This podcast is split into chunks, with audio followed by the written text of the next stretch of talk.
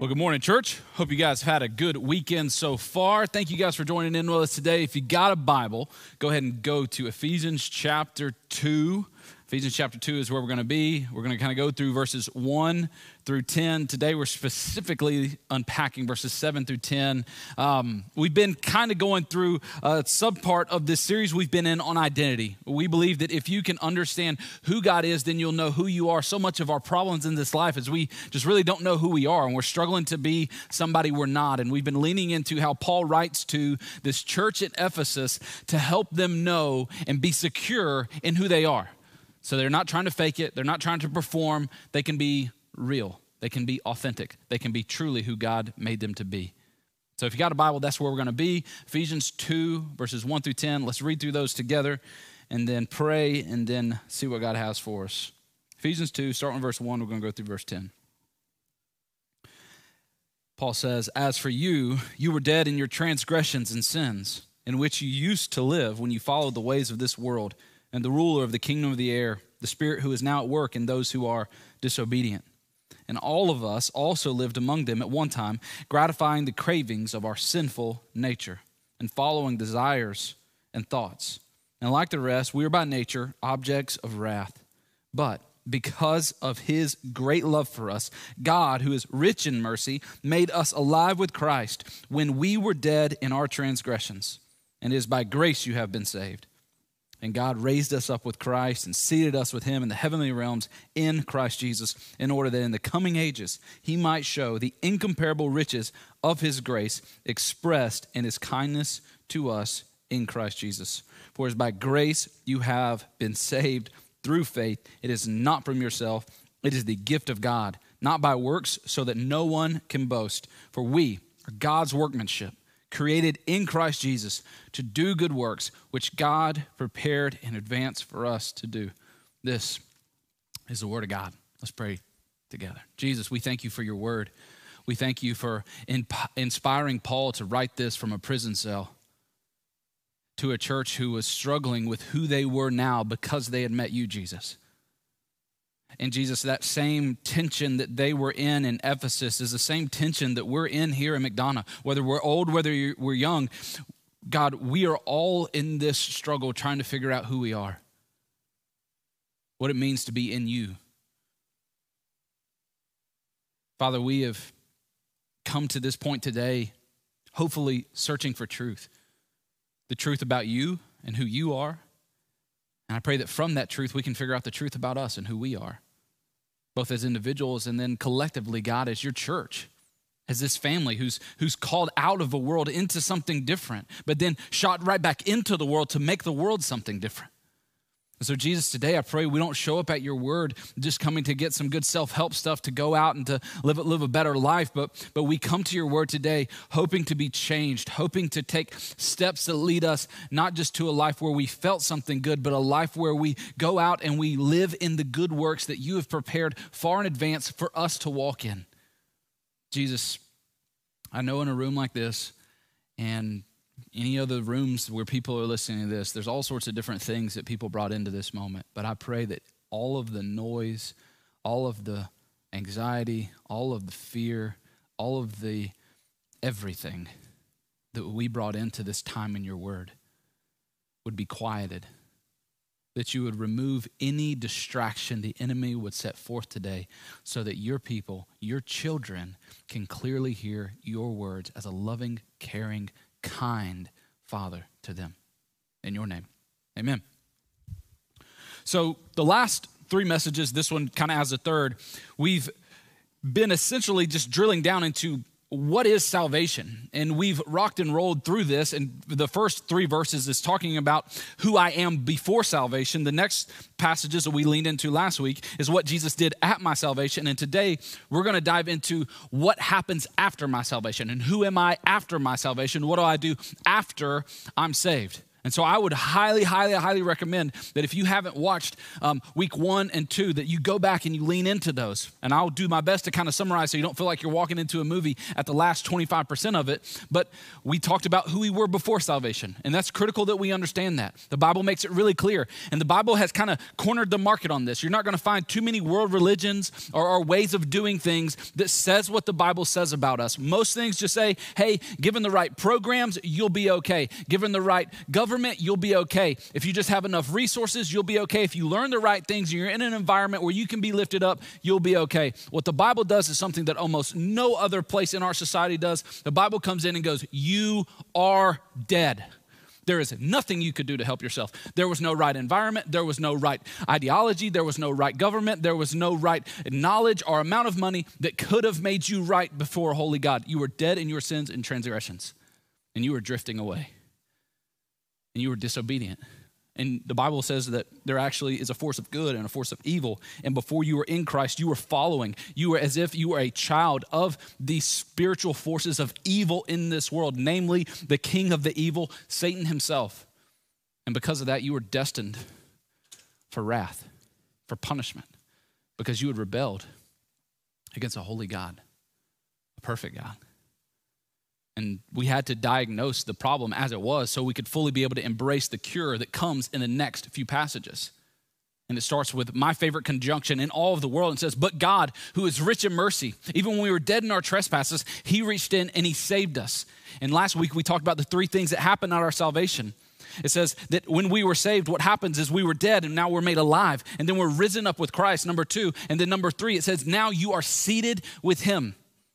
And the same power that rose Christ from the grave, ascended him to heaven, and gave him authority that every knee will bow and every tongue will confess at his name. Now, those same three things have happened to us. So we have uh, uh, dead to life power, we have risen power, and we have ascended to the right hand of God, power made available to us. And all those things he puts in past tense and says, you were made alive, you were risen up. And then it says, you are seated with him.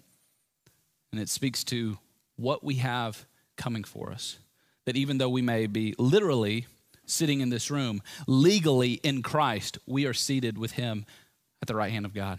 He is, if we are in him, he has reinstated our royalty through Jesus' blood, now being the blood in which we're under, not our blood guilt of sin. Now under the blood of Christ, we have had our royalty reinstated, and now we're part of a family, a kingly line, which brings us to where we're at today of, okay, man, if that's who I was before salvation, if this is what Jesus did in salvation, what in the world does it look like to live out of this salvation that has happened to me now? And so we pick up with verse seven.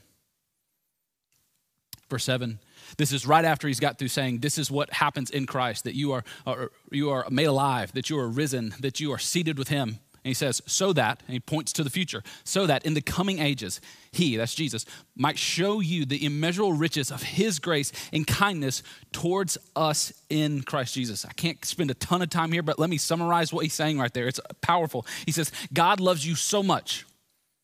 God loves you so much that it will take him all of eternity to reveal that love to you. It's a big deal, and it's complicated. It's complex, so much so that the Father...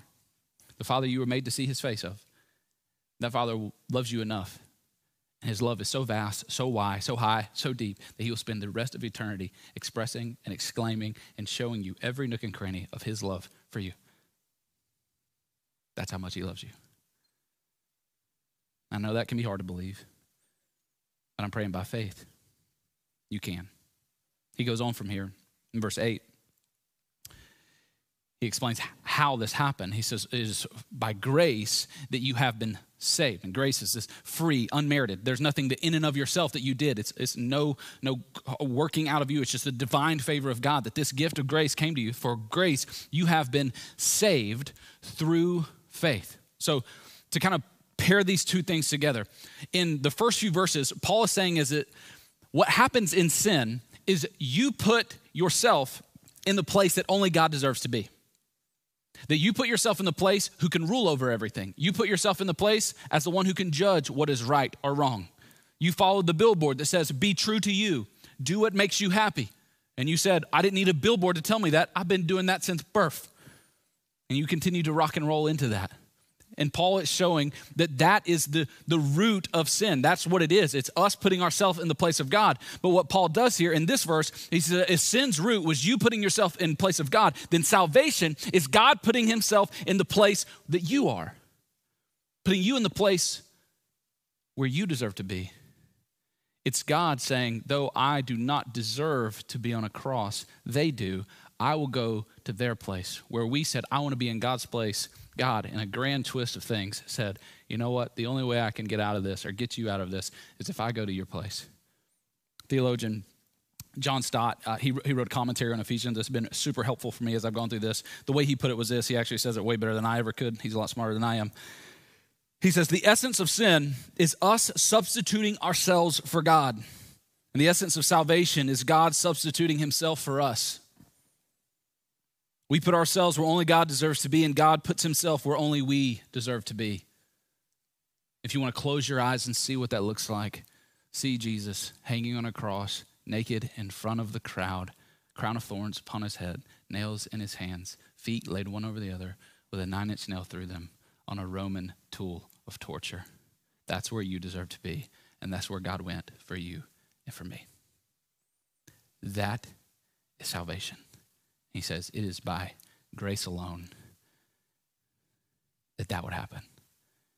And you may think about that, and you may see Jesus there on that cross and go, why did that have to happen like that? Like, why, why, did, why did he have to die that, that brutal, and why did he have to go through those things? Let me explain it maybe to you like this. So I really love my wife. And, I, and one of the things I try to do as a husband is I try to show my wife that I actually love her and that I uh, don't just need her to, to do chores and make sure we get fed and pay bills and to get kids to practices and all the, the, the million other things that she does as an amazing woman of God. And so if on Mother's Day I came to her, I said, honey, here's what I'm going to do because I love you so much. I am going to go to Alaska. And I'm going to get eaten by a bear because that's how much I love you. I will lay down my life before a bear before you. I will let that bear just gobble me up because I love you that much, honey. She will look at me and in her nice little Southern peach accent go, what kind of crack are you smoking, Trent?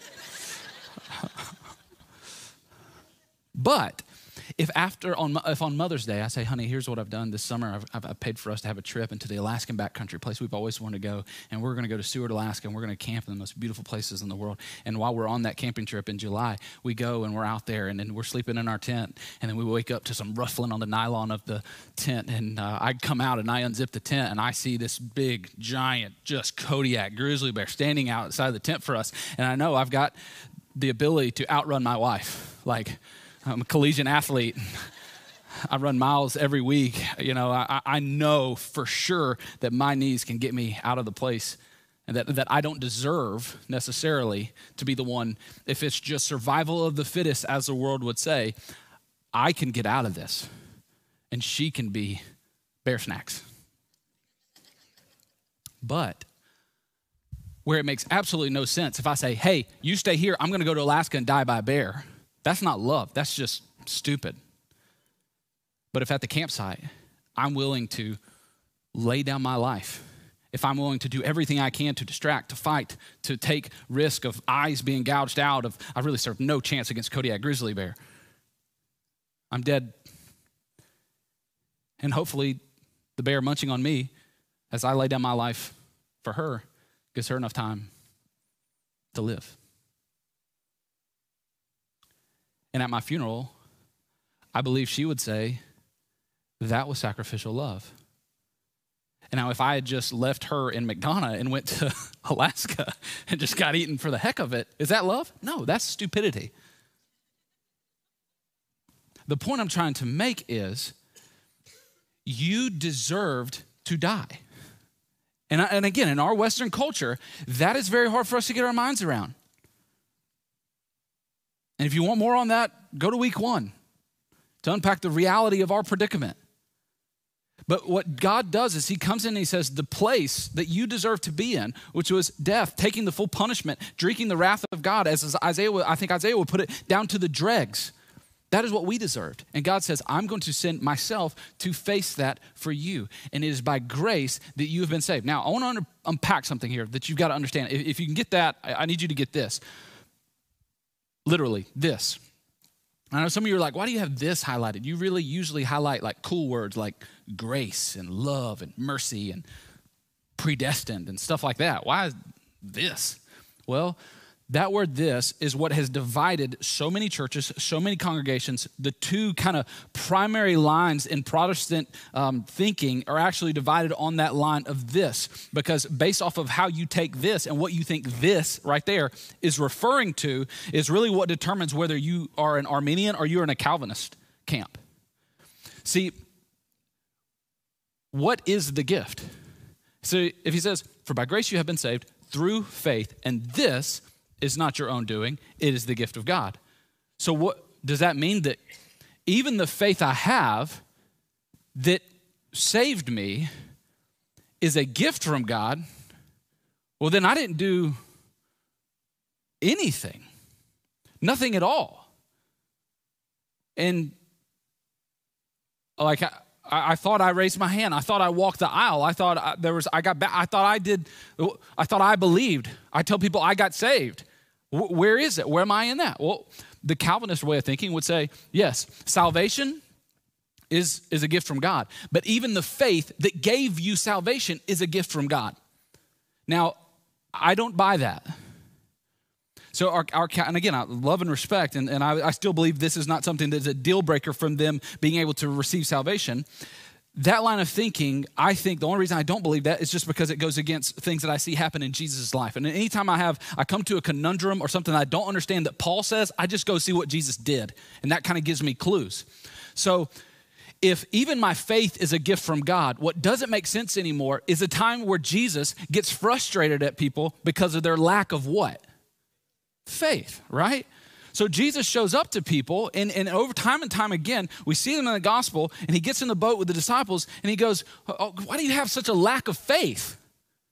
Now, if faith is a gift, how can you get mad at people for not having it? If faith is a gift that only God can give you, why get upset about people? So it'd be like if I was sitting down with, with my kid and when they were really little and they, you know, couldn't reach the, the fork cabinet. And I get mad at my kid because they're eating with their hands and I haven't given them a fork. I'm not gonna look at my kid and go, oh, you have a little fork. Why would you not use it? I, like I'm the one who gives the fork. And then the other side of that is true as well. Time, one time in specifics, Jesus meets the centurion.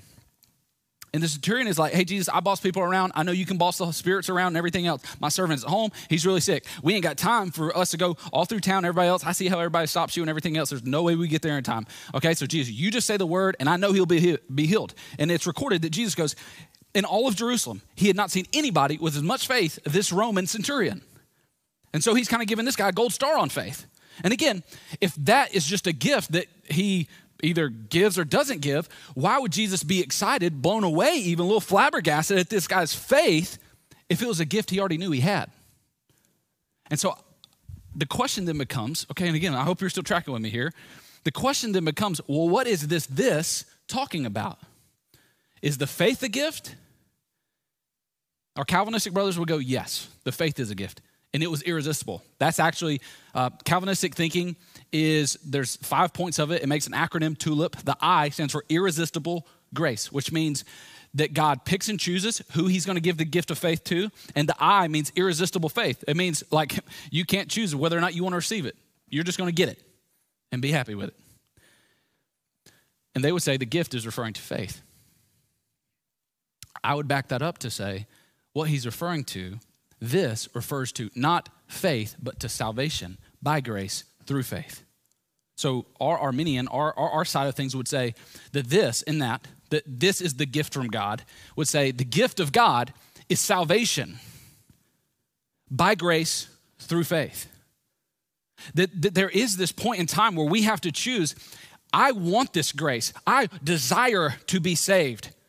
I, I can't make salvation happen in and of myself. There's nothing I could do to save me, but there is this place where I have to go, this is something I'm gonna put faith in. The Bible makes it very clear, though, over and over again, and again, this is where Calvinists and Arminians would argue about this. They would say, well, you're saying your faith is a work, but the Bible makes it really clear, especially in the book of Romans, that faith is not a work, that even the faith I have is something that's brought about by God.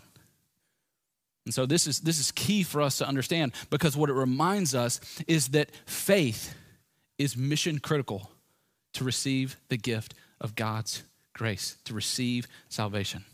He says in this, it's, it's not of your own doing. It's a gift of God. Salvation is a gift of God. There is no amount of works that could save you, which is why he says this next in Ephesians two nine.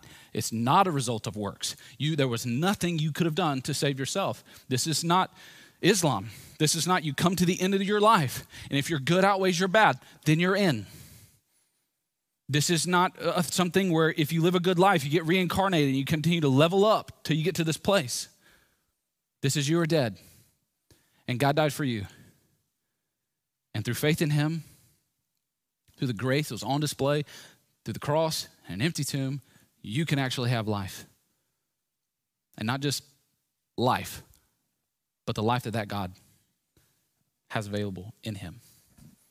He says, so it's not a result of works. Nobody's able to boast on this.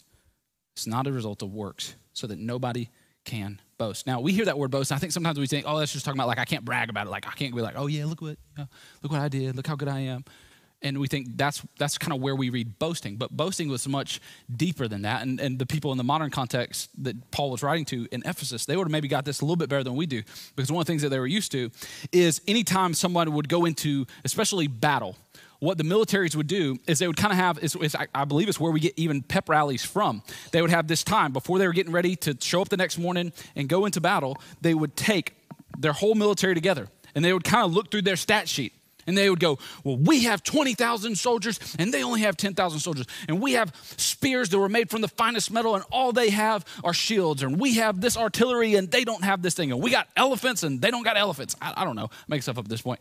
They would just say all those things, and then that group of people would be like, yeah! Like, they would just get fired up about those things. It's kind of them looking in the mirror and giving them the self-affirmation. I am a good person. People like me. I have what it takes. I can do good things. And what they were doing was just getting themselves fired up to go face potentially imminent death. But it's the same thing that we do when we try to get ourselves fired up about these things, and we get ourselves to these places where we can boast in our good works. We boast in how good we are at these things so that we can go out and face whatever war is coming that day.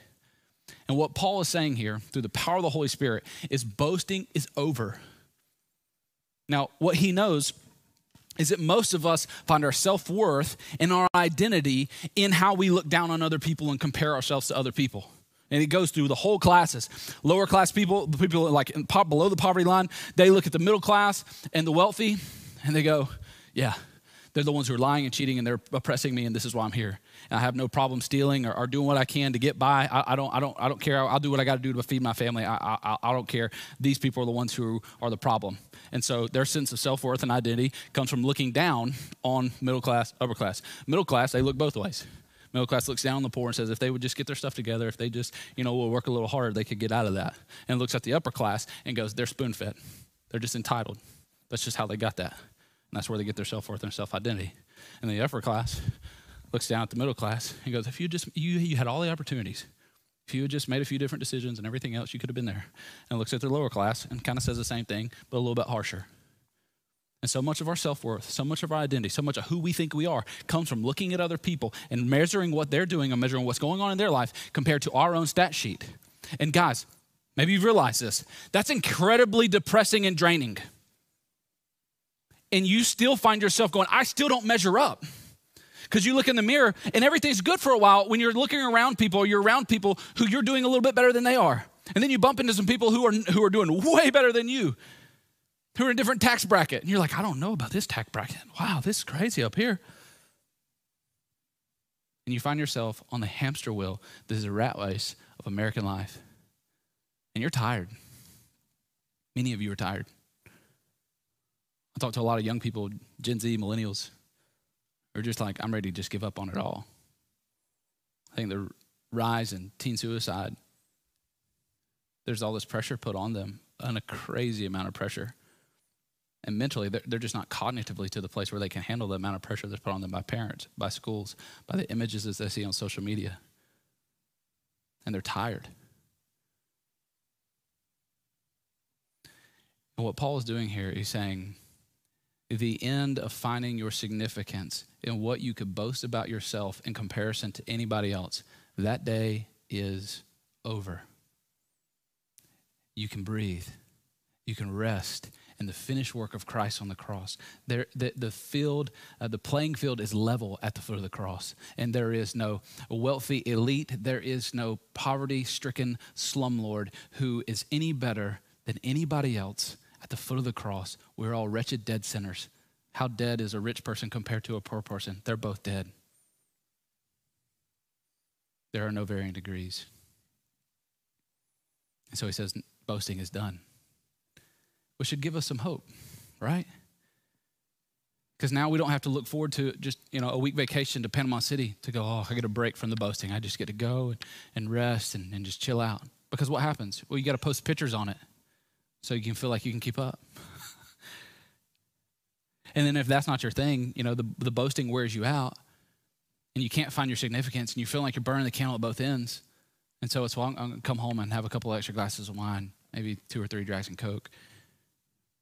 Maybe smoke a blunt because I can't go on a vacation. At least I'll just have a, a brain vacation to numb the weariness. And if you're a little bit more worried about what the neighbors think about those kind of things, and you just you know, bypass God altogether, and maybe go find a doctor who'll give you a pill to make you feel the way you want to feel. And Jesus comes to us and he very tenderly looks at us in the eyes and says, friend, boasting is over. Your identity, your worth is not something you have to scramble for. It's not something you should feel anxious about. If you ever doubt how much that you are worth to God, look at the cross, see that you are worth God to God. And let that free you to a place where now you're full of joy. Like, imagine it like this. Say you go on vacation and you don't post any pictures about it. You go on vacation, and while you're on vacation, I say, hey, I, I went to your house, because I'm a pastor, and I just show up at your house randomly. And I went to your house, and I was just rummaging around. I was in the neighborhood. I saw I dropped by. You left your door unlocked, so I just went in. And uh, I helped myself to some stuff in the fridge, and I noticed there were some bills on the table. And uh, I just want you to know, I tell you this on your, on your way back from vacation. You're sitting in traffic around Macon. And I tell you, hey, I just want you to know I paid, I paid one of your bills. And and then it service kind of clicks up and, and, and the phone, the call is dropped. Well, you on that line, you're kind of happy, right? But your happiness is really determined by what? Which bill I paid, right? Now, now, like, if you come in and, and, and like the bill that I tell you I paid was like the school sent you one as school was getting ready to start and you, you know, your kid, you owed like, a, you, you missed like a dollar and fifty cents on lunch bill and you need to square that bill up. And I'm like, yeah, that's the one I got for you. Well, then you're like, okay, thanks, Pastor. Um, but if I tell you, but, but, but then I call you back cause the call dropped and I say, hey, I, I want you to know, I love you guys. I paid your, I, I, I paid your mortgage. And you're like, oh, man, you paid our mortgage for this month, man. So thank you so much. You paid our mortgage because I paid off a pretty big debt. You're just, you're just, you know, you're wiping tears. You're thank, you're, you're trying to be spiritual about it, even though you just got through cussing out the kids in the back seat because the iPad died. And you're, you're just so thankful and gracious. And I, and, and after you get through rambling and rambling and rambling, I go, no, no, no, no, no. I didn't pay a month. I paid your mortgage, like your mortgage, your mortgage. Like, how many more times do you think you'll come in and complain about like a bad sermon that I preach? None. Because, because here's the deal. Like, when you've been forgiven and when you've had a debt that big paid off, you live with this joy. You, you're not finding things to get angry and frustrated about. You've had this debt paid, this huge debt paid off. And now you live with a sense of joy. You live with a sense of freedom. Now you look at your house, not as a burden. You look at your house as a blessing. Somebody has paid for this whole house. Man, I, I well, I, I better sign up to host a small group here, by God. Like, you, you're gonna be, you're gonna look at it completely different. And that's what I'm saying. If we've been saved by grace through faith, we have to understand that we have had an enormous, unimaginable debt paid by Jesus for us. And so that should change the way we live. And we shouldn't live with this dull, dry, joyless, bored existence. We've had that debt paid. And the reason that I can tell that some of you are not saved is because you don't have joy. And Jesus walks up to us. He pays the biggest debt. He pays our life debt off. And he goes, all right, Be free. You're free. And that's kind of what takes us into verses ten. This is what we're free to walk into. I'll skip that. I ain't got time for that. Um, Ephesians two ten. Sorry. Uh, for we... He says, this is what you're free to do, okay? So all that's happened. Now we're free. We're his workmanship created in Christ Jesus for these good works. And again, if you don't understand the work that Jesus did on the cross for you, see, we get the order backwards. We want to work and then we get Jesus. Jesus goes, no, I do the work and you get me. And then we can actually go to work because it's my work through you. So we are his workmanship created in Christ Jesus for good works, which God prepared beforehand that we should walk in them. Let's unpack this as we wind down our time. First of all, he says we are his workmanship. The Greek word there for workmanship is this word poema. What do you? What word do you think we get from that? Poem. Now, I know for some of you red-blooded, blue-collar American males in the room, like it doesn't fire you up to know you're God's poem. Um, but, and me neither. Uh, But know that that's not what the word necessarily means, that you're God's work of poetry is where we get the word from. But oftentimes that word workmanship, poema, is translated masterpiece. It's his handiwork. It's his craftiness. It's this, this master creation from God. And so what he's saying here is that you're not just this junk. You're not the white elephant gift that God really didn't want that he got. It's going, God, I knew everything about you. He created you. He has a big giant plan for you. And this is the God who has planned all this out from the very beginning. And I, I'm going to bust, bust a little bubble here. He says, we're his workmanship. But this is kind of a clause. We're his workmanship created in Christ Jesus.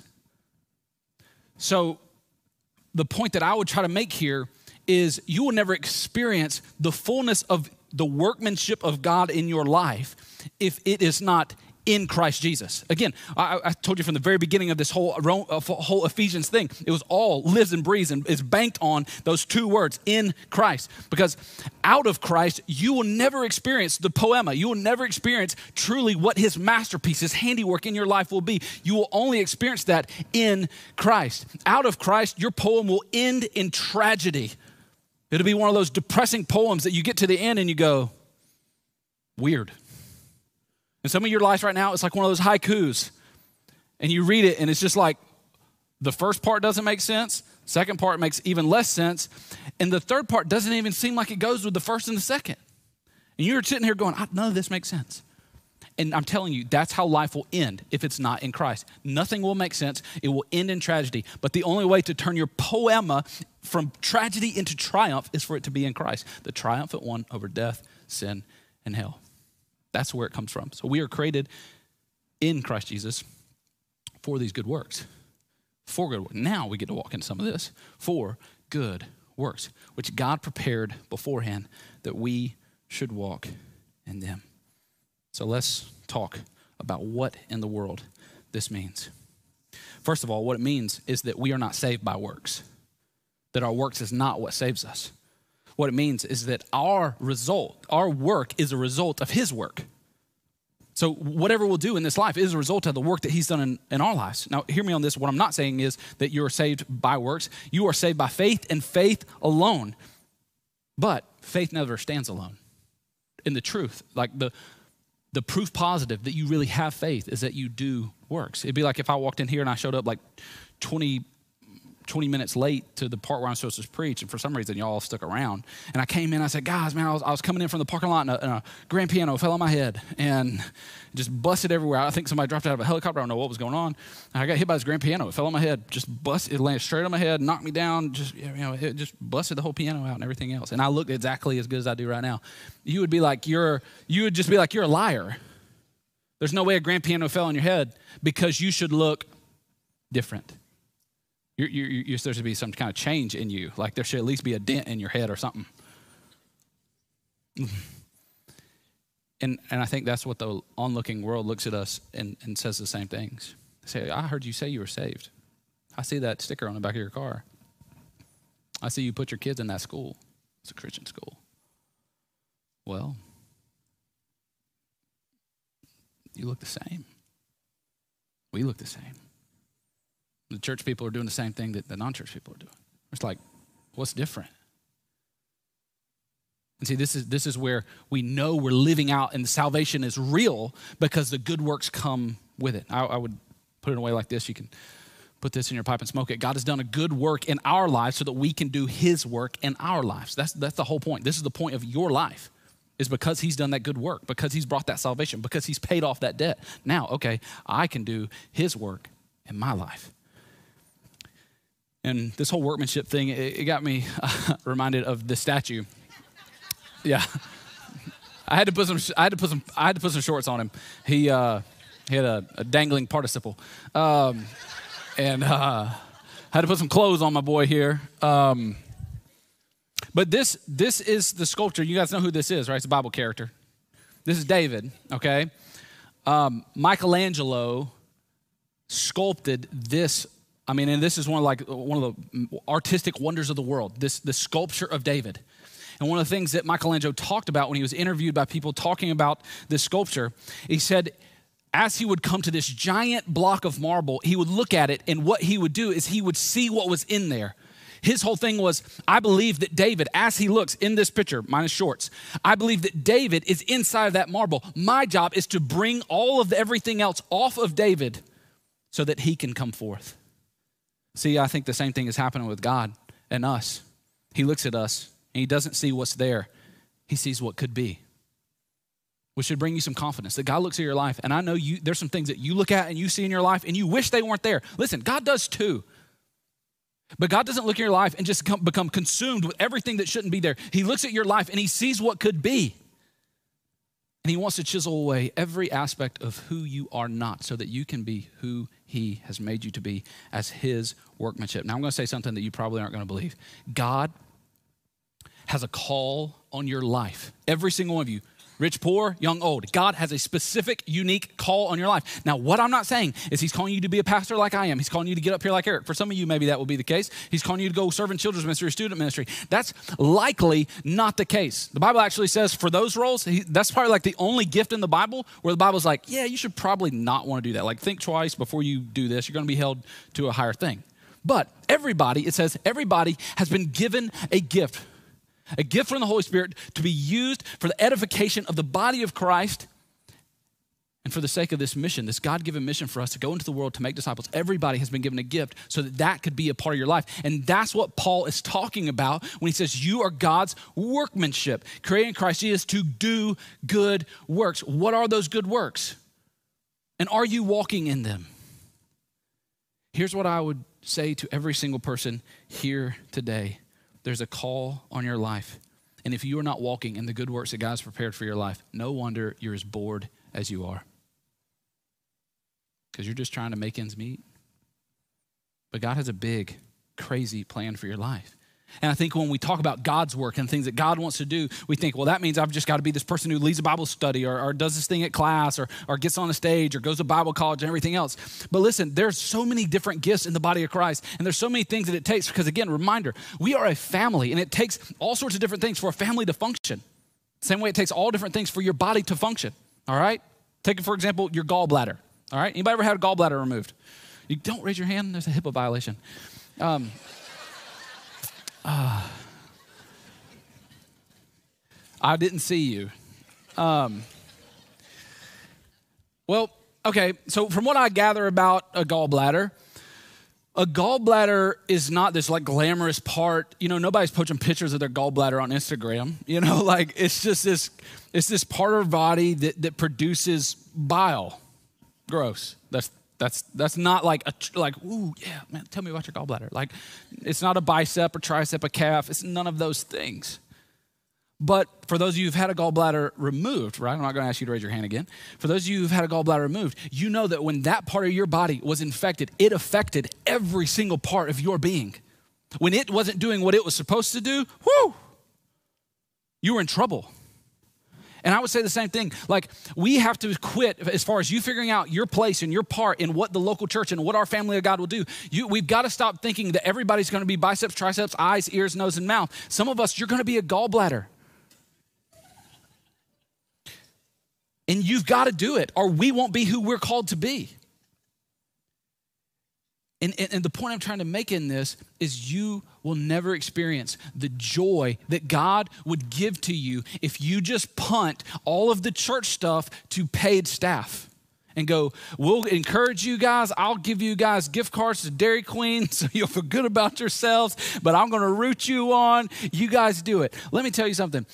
There's this award in the N B A that's called the Sixth Man Award, and it goes to the person who comes off the bench and does some good things in the game, and then they go back to the bench. And it's the person who's the most influential non-starter in the whole team, in the whole league. And I'm telling you, there's no such thing as a sixth man in the church. There's no bench. You're either on the field or you're out. And God's call is that everybody would get out of the stands and walk into it. And here's my confession to you. For us as a church, and, and this is kind of what you're sensing, some of the change and some of the differences beginning to happen here for us as a church. And, and if, if you're, you know, hold on, there's more coming.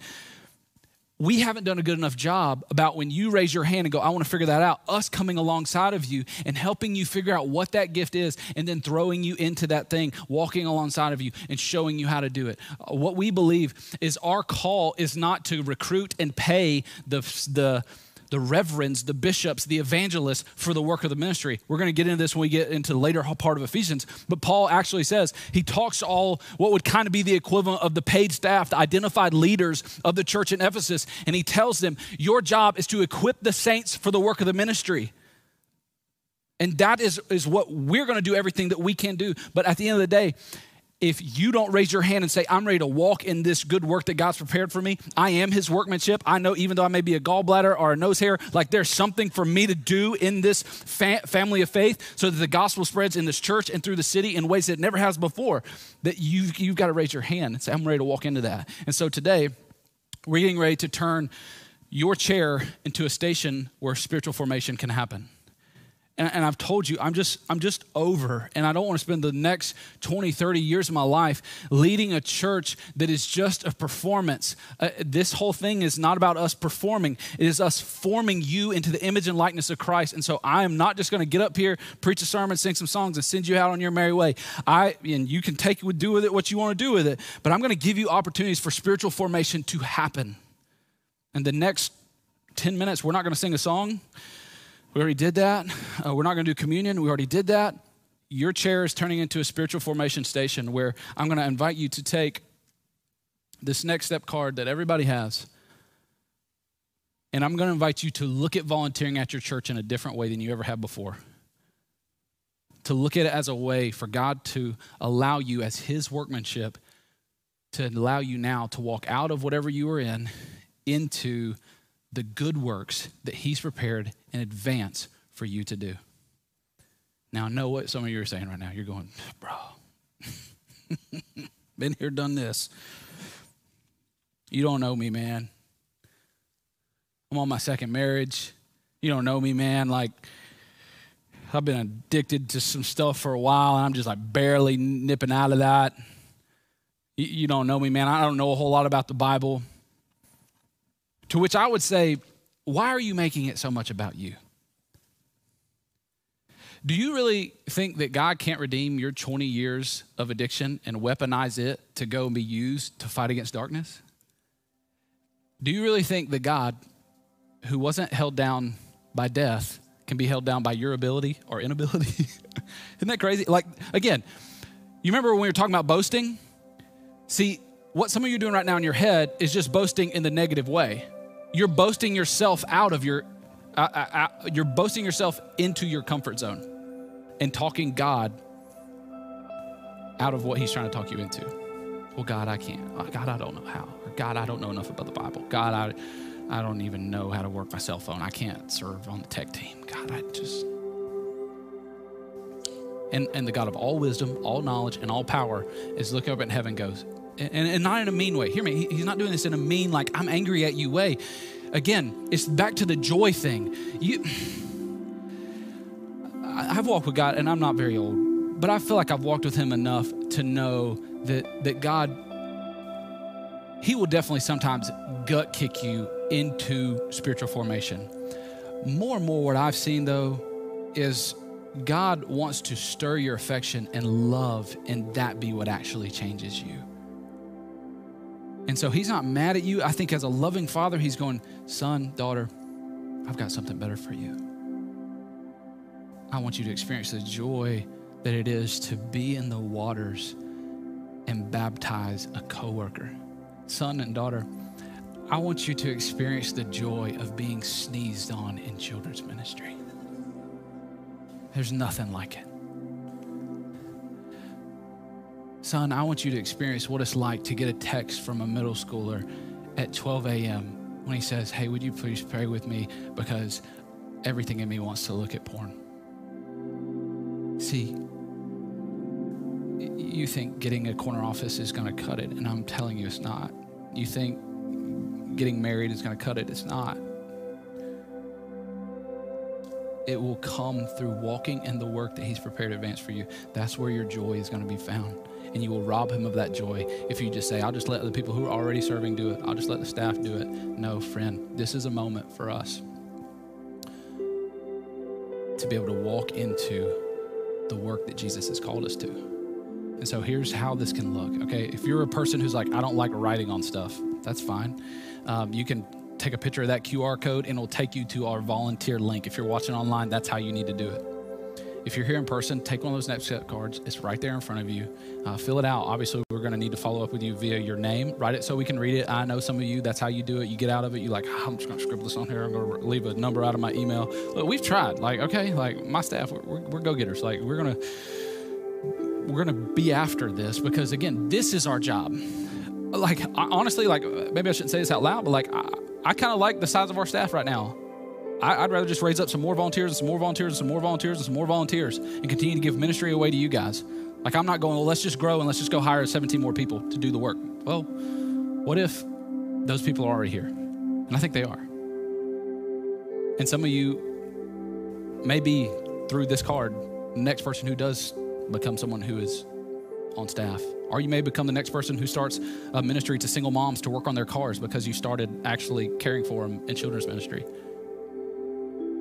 But it, if you never take a step out of your comfort zone, then you'll never know. Like, and part of my job is to use God's word to comfort the afflicted and afflict the comfortable. And if you if you point to me the last time in your walk with Christ you were uncomfortable, I will tell you that's the last time you grew. And so if you're racking your brain right now to try to think of the last time spiritually you were uncomfortable, that's a problem. And I'm glad I could create one of those times for you today.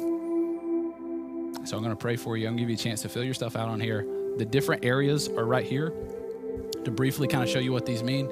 Connect team, that's our team that um, is basically the, the, the face of our church as they welcome people in. This is the people who wear the red shirts, they welcome home. This is the people who help people's very first time at a church being awesome. They're the ones who make M C C a place where people go, man, I just walked in, just something, it just felt like home. That's the Connect team. Children's ministry, uh, that's preschool and elementary age kids. So many different roles there. Not every one of those roles is in classrooms. Some of those roles are safety oriented. That's that's a lot of those different roles. Uh, student ministry is another one that's working with middle schooler and high schoolers. Huge need right there. Uh, worship ministry, that's both. Uh, that's primarily kind of what's going on on stage right here, uh, playing the instruments, doing those types of things. And production is what's going on back of the house. And that's, I said this to the first service because there are some people in there who have flip phones. Even if all you can operate is a flip phone, they can train you to do anything that is production. Like you are already smart enough, you have passed this test, all right? If you can't operate a flip phone, sorry, can't use you. All right? we can, you can serve somewhere else, so you got it. there's, there's a different place. You're, we're not gonna try to fit a gallbladder somewhere it doesn't need to be, all right?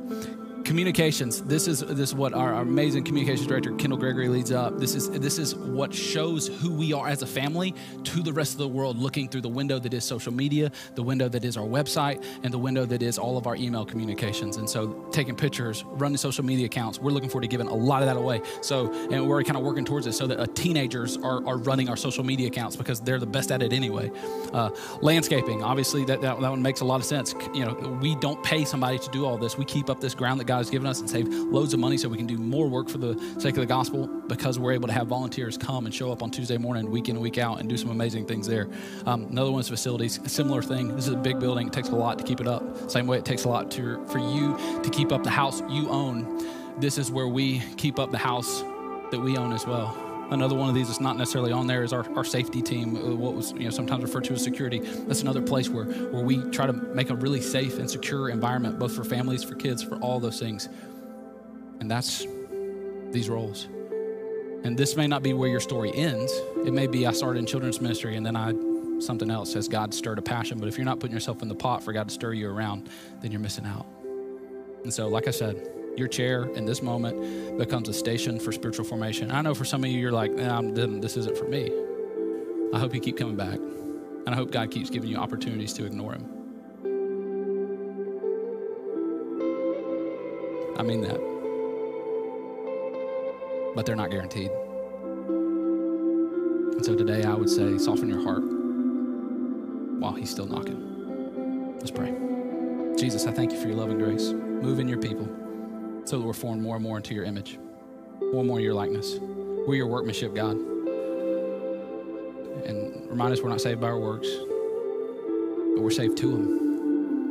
And the life you've given us, the true life, the real life, it will only come through walking in what you've called us to work out. And I thank you for what you're doing at this church, what you're doing in and through it. And I pray now, God, you would start a movement that cannot be stopped by all the power and dark forces of this world, that you would begin to work inside the hearts, minds, and humans in this room, Jesus, so that um, what ails our city is cured by the sake of the gospel, for the sake of the gospel, because of a movement, a groundswell that started on a summer Sunday in McDonough, Georgia. In your name, amen.